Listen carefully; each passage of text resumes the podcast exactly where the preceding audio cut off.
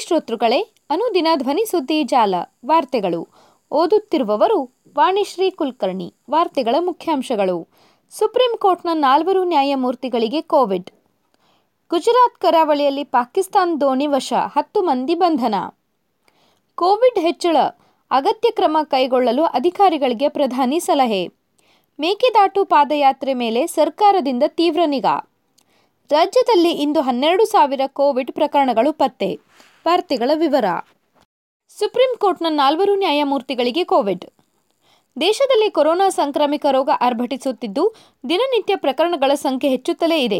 Supreme ಕೋರ್ಟ್ನ ನಾಲ್ವರು ನ್ಯಾಯಮೂರ್ತಿಗಳಿಗೆ corona ಸೋಂಕು ತಗುಲಿರುವುದು ದೃಢಪಟ್ಟಿದೆ ಎಂದು ತಿಳಿದುಬಂದಿದೆ ಇದರೊಂದಿಗೆ ಸುಪ್ರೀಂ ಕೋರ್ಟ್ ರಿಜಿಸ್ಟ್ರಿಗೆ ಸಂಬಂಧಿಸಿದ ನೂರ ಐವತ್ತು ಮಂದಿ ಉದ್ಯೋಗಿಗಳಲ್ಲಿಯೂ ಕೊರೋನಾ ಸೋಂಕು ತಗುಲಿದೆ ಎಂದು ಹೇಳಲಾಗುತ್ತಿದ್ದು, ಎಲ್ಲರೂ ಕ್ವಾರಂಟೈನ್ಗೊಳಗಾಗಿದ್ದಾರೆ ಎಂದು ವರದಿಗಳು ತಿಳಿಸಿವೆ.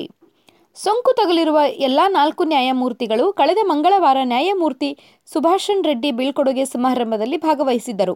ಆ ನಂತರ ಮುಖ್ಯ ನ್ಯಾಯಮೂರ್ತಿ ಎನ್ ವಿ ರಮಣ್ ಅವರು ಇತರ ನಾಲ್ವರು ನ್ಯಾಯಮೂರ್ತಿಗಳೊಂದಿಗೆ ಕಳೆದ ಗುರುವಾರ ಕೋವಿಡ್ ಹರಡುವಿಕೆ ಕುರಿತು ನಡೆಸಿದ್ದ ಸಭೆಯಲ್ಲಿ ಭಾಗವಹಿಸಿದ್ದರು. ಪ್ರಸ್ತುತ ಸಿಜೆಐ ನ್ಯಾಯಮೂರ್ತಿ ಎನ್ ವಿ ರಮಣ್ ಸೇರಿದಂತೆ ಸುಪ್ರೀಂ ಕೋರ್ಟ್ನಲ್ಲಿ ಒಟ್ಟು ಮೂವತ್ತೆರಡು ನ್ಯಾಯಮೂರ್ತಿಗಳಿದ್ದು, ಈ ಪೈಕಿ ನಾಲ್ವರಿಗೆ ಸೋಂಕು ತಗುಲಿರುವುದು ದೃಢಪಟ್ಟಿದೆ. ಗುಜರಾತ್ ಕರಾವಳಿಯಲ್ಲಿ ಪಾಕಿಸ್ತಾನ್ ದೋಣಿ ವಶ, ಹತ್ತು ಮಂದಿ ಬಂಧನ. ಗುಜರಾತ್ ಕರಾವಳಿಯಲ್ಲಿನ ಭಾರತದ ಸಮುದ್ರದಲ್ಲಿ ಸಂಚರಿಸುತ್ತಿದ್ದ ಪಾಕಿಸ್ತಾನ್ ದೋಣಿಯೊಂದನ್ನು ಭಾರತೀಯ ಕರಾವಳಿ ಕಾವಲು ಪಡೆ ಐಸಿಜಿ ವಶಪಡಿಸಿಕೊಂಡಿದ್ದು, ಅದರಲ್ಲಿದ್ದ ಹತ್ತು ಮಂದಿಯನ್ನು ಬಂಧಿಸಲಾಗಿದೆ ಎಂದು ರಕ್ಷಣಾ ವಕ್ತಾರರೊಬ್ಬರು ಭಾನುವಾರ ಹೇಳಿದ್ದಾರೆ. ಜನವರಿ ಎಂಟರಂದು ರಾತ್ರಿ ಭಾರತೀಯ ಕರಾವಳಿ ಕಾವಲು ಪಡೆಯ ಹಡಗು ಅಂಕಿತ್ ಅರಬ್ಬಿ ಸಮುದ್ರದಲ್ಲಿ ಕಾರ್ಯಾಚರಣೆ ನಡೆಸುವ ವೇಳೆ ಪಾಕಿಸ್ತಾನ್ ದೋಣಿ ಯಾಸಿನ್ ಅನ್ನು ವಶಪಡಿಸಿಕೊಂಡು ಅಲ್ಲಿದ್ದ ಹತ್ತು ಸಿಬ್ಬಂದಿಯನ್ನು ಬಂಧಿಸಲಾಗಿದೆ. ಹೆಚ್ಚಿನ ವಿಚಾರಣೆಗೆ ದೋಣಿಯನ್ನು ಪೋರ್ಬಂದರ್ಗೆ ತರಲಾಗಿದೆ ಎಂದು ಅಧಿಕಾರಿಗಳು ಟ್ವೀಟ್ ಮಾಡಿದ್ದಾರೆ.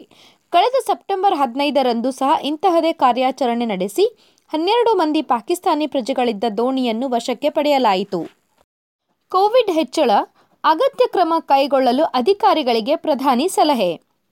ದೇಶದ ವಿವಿಧ ರಾಜ್ಯಗಳ ಕೋವಿಡ್ ಸ್ಥಿತಿಗತಿಯ ಅವಲೋಕನಕ್ಕಾಗಿ ಪ್ರಧಾನಿ ನರೇಂದ್ರ ಮೋದಿ ಅವರು ಭಾನುವಾರ ವಿಡಿಯೋ ಕಾನ್ಫರೆನ್ಸ್ ಮೂಲಕ ಉನ್ನತ ಮಟ್ಟದ ಸಭೆ ನಡೆಸಿದರು.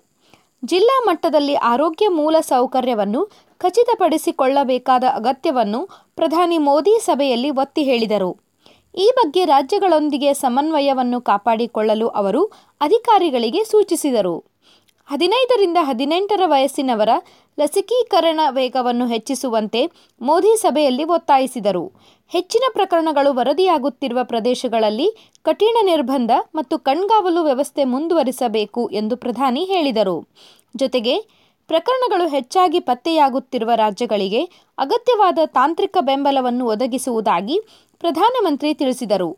ಇದಕ್ಕಾಗಿ ಅಧಿಕಾರಿಗಳಿಗೆ ನಿರ್ದೇಶನ ನೀಡಿದರು.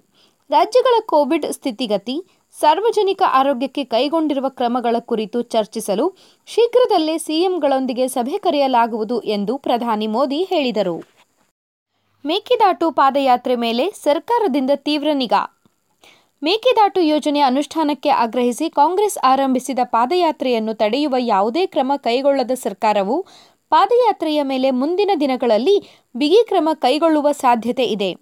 ಮುಖ್ಯಮಂತ್ರಿ ಬಸವರಾಜ ಬೊಮ್ಮಾಯಿ ಅವರ ನೇತೃತ್ವದಲ್ಲಿ ಭಾನುವಾರ ನಡೆದ ಸಭೆಯಲ್ಲಿ ಈ ನಿರ್ಧಾರಕ್ಕೆ ಬರಲಾಗಿದೆ.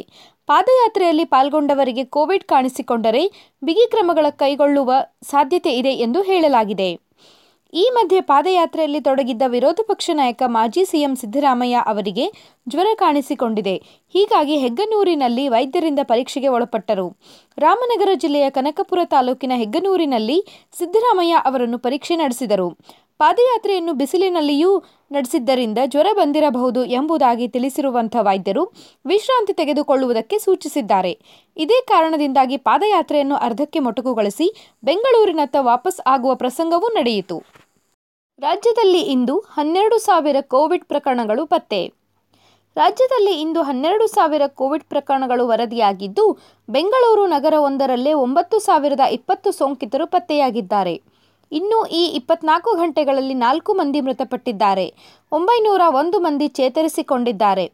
ಸೋಂಕು ಪ್ರಕರಣಗಳು ವಾರದಿಂದೀಚೆಗೆ ನಿತ್ಯವೂ ಏರಿಕೆಯಾಗುತ್ತಿರುವುದರಿಂದ ರಾಜ್ಯದ ಪಾಸಿಟಿವಿಟಿ ದರ ಶೇಕಡ ಆರು ಪಾಯಿಂಟ್ ಮೂವತ್ತ್ಮೂರಕ್ಕೆ ಏರಿಕೆಯಾಗಿದೆ. ಬೆಂಗಳೂರಿನಲ್ಲಿ ಪಾಸಿಟಿವಿಟಿ ದರ ಶೇಕಡ ಹತ್ತಕ್ಕೆ ತಲುಪಿದೆ. ಸದ್ಯ ರಾಜ್ಯದಲ್ಲಿ ನಲವತ್ತೊಂಬತ್ತು ಸಾವಿರದ ಆರುನೂರ ಎರಡು ಸಕ್ರಿಯ ಪ್ರಕರಣಗಳಿದ್ದು, ಬೆಂಗಳೂರಿನಲ್ಲೇ ನಲವತ್ತು ಸಾವಿರ ಪ್ರಕರಣಗಳಿವೆ.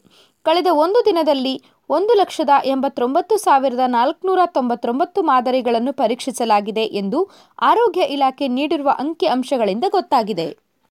ಸುದ್ದಿ ಸಂಪಾದಕರು ಗಣೇಶ್ ಇನಾಮ್ದಾರ್.